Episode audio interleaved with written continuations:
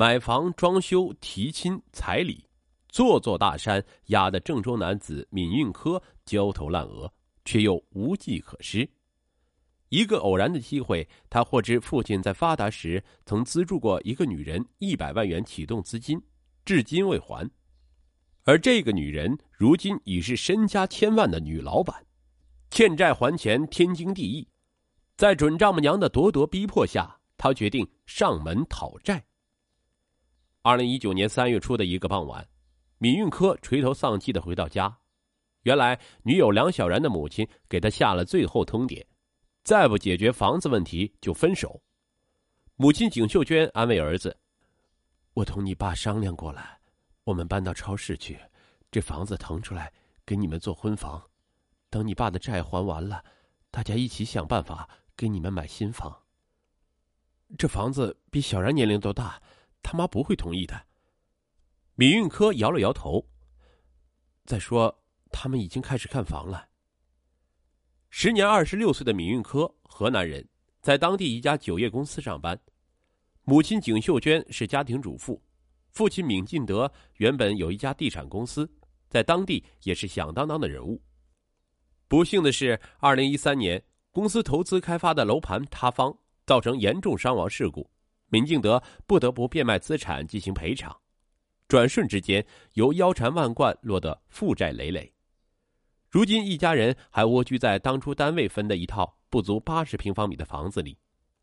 为了生计，闵敬德又借钱开了一家小超市，生意还算可以。不过，要给儿子买婚房还是挺吃力的。女友梁小然是闵运科的大学同学，河北人，毕业后跟着他来到郑州。梁小然是家里的独生女，她妈妈对闵运科的要求是买一套大三居。他们老了要跟女儿一起住。上周，梁小然爸妈来郑州看望女儿，顺便到处踩了踩盘。这天，母女俩一眼相中了一套一百三十平方米、总价一百五十八万的三居室。梁小然当即打电话把闵运科叫到了售楼部。准丈母娘对闵运科说：“如果连个房子都买不起，小然不如回石家庄算了。”闵运科一冲动，把房子给定了。闵敬德和景秀娟到底还是心疼儿子的，两人赔上老脸，求亲告友，凑了五十万元交给儿子。闵敬德说：“我们只能帮你这么多了，剩余的你自己想办法吧。”首付总算交上了，后续仍是个大窟窿。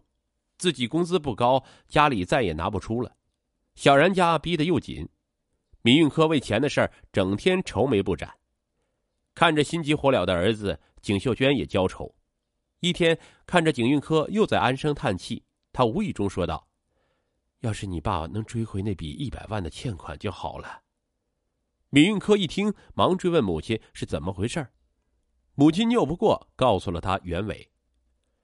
多年前，闵敬德曾借款一百万元给一个叫贺香莲的女人，现在贺香莲已在郑州拥有三家连锁酒店，是资产超千万的女老板。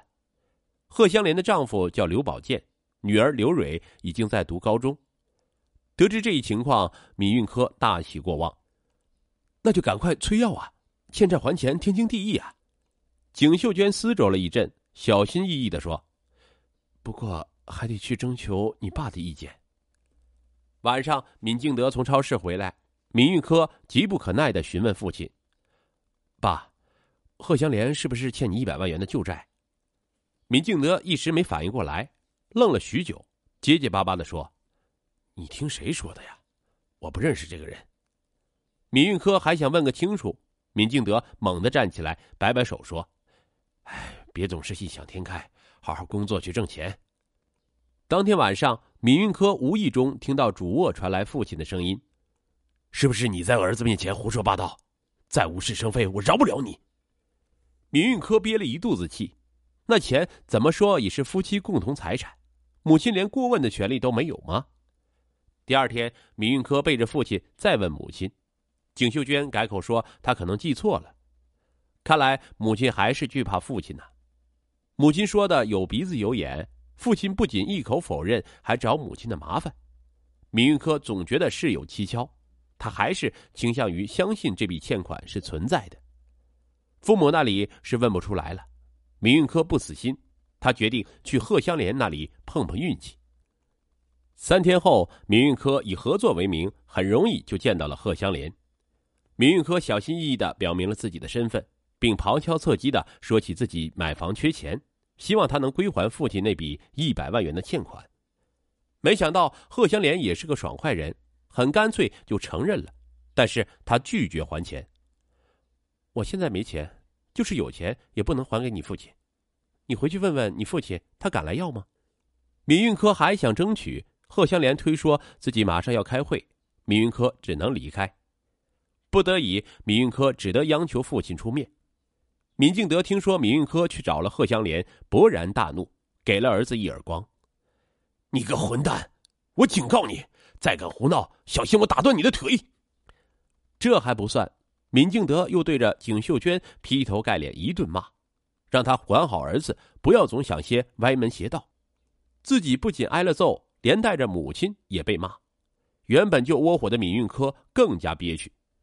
父亲一向独断专行，以前有钱是这样，现在穷光蛋一个还是这样。父亲对此事如此敏感，贺香莲承认借款又拒绝还钱，闵运科更加疑惑：难道两人之间真有什么隐情，或是不正当的男女关系？他去询问母亲，母亲让他别瞎说，还劝他给父亲认错。看到母亲唯唯诺诺的样子，闵运科很为母亲不值，就算不为自己，为了母亲也要把钱讨回来。二零一九年十月十七日，闵运科再次找到贺香莲，要求他归还父亲那笔一百万元的欠款。刚开始两人还客客气气，不一会儿就谈崩了。闵运科愤怒的威胁贺香莲：“我知道你和我父亲之间那些破事如果今天不还上这笔钱，我就把你们的风流事抖到网上去。”让你老公和同行都看看。贺香莲驰骋商海数十年，什么风浪没见过？看闵运科这个毛头小子敢威胁自己，顿时也火了，怒冲冲的对他吼道：“我和你谈不着，要谈让你父亲来。”说着，抓起电话叫来了在酒店上班的侄子。两个侄子见有人找姑姑的麻烦，不由分说冲上前去，抓住闵运科的头发，一顿狠揍，把闵运科打得鼻青脸肿。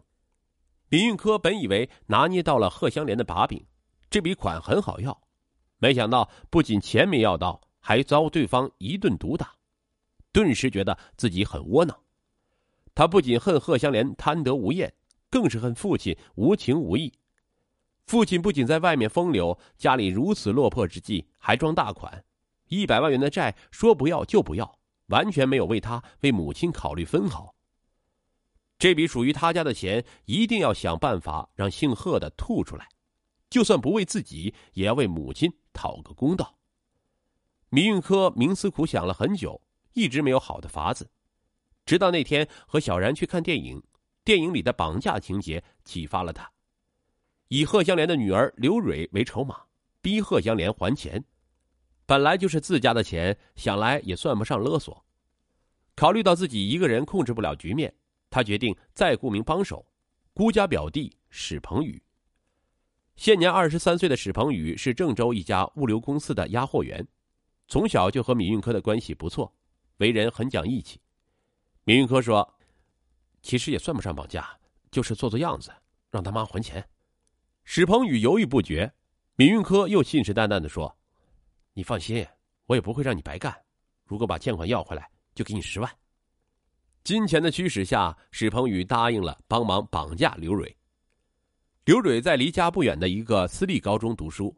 闵运科发现刘蕊每天傍晚六点多钟会从学校骑单车回家，而且回家的路途中有一处拆迁的废弃楼房，行人很少。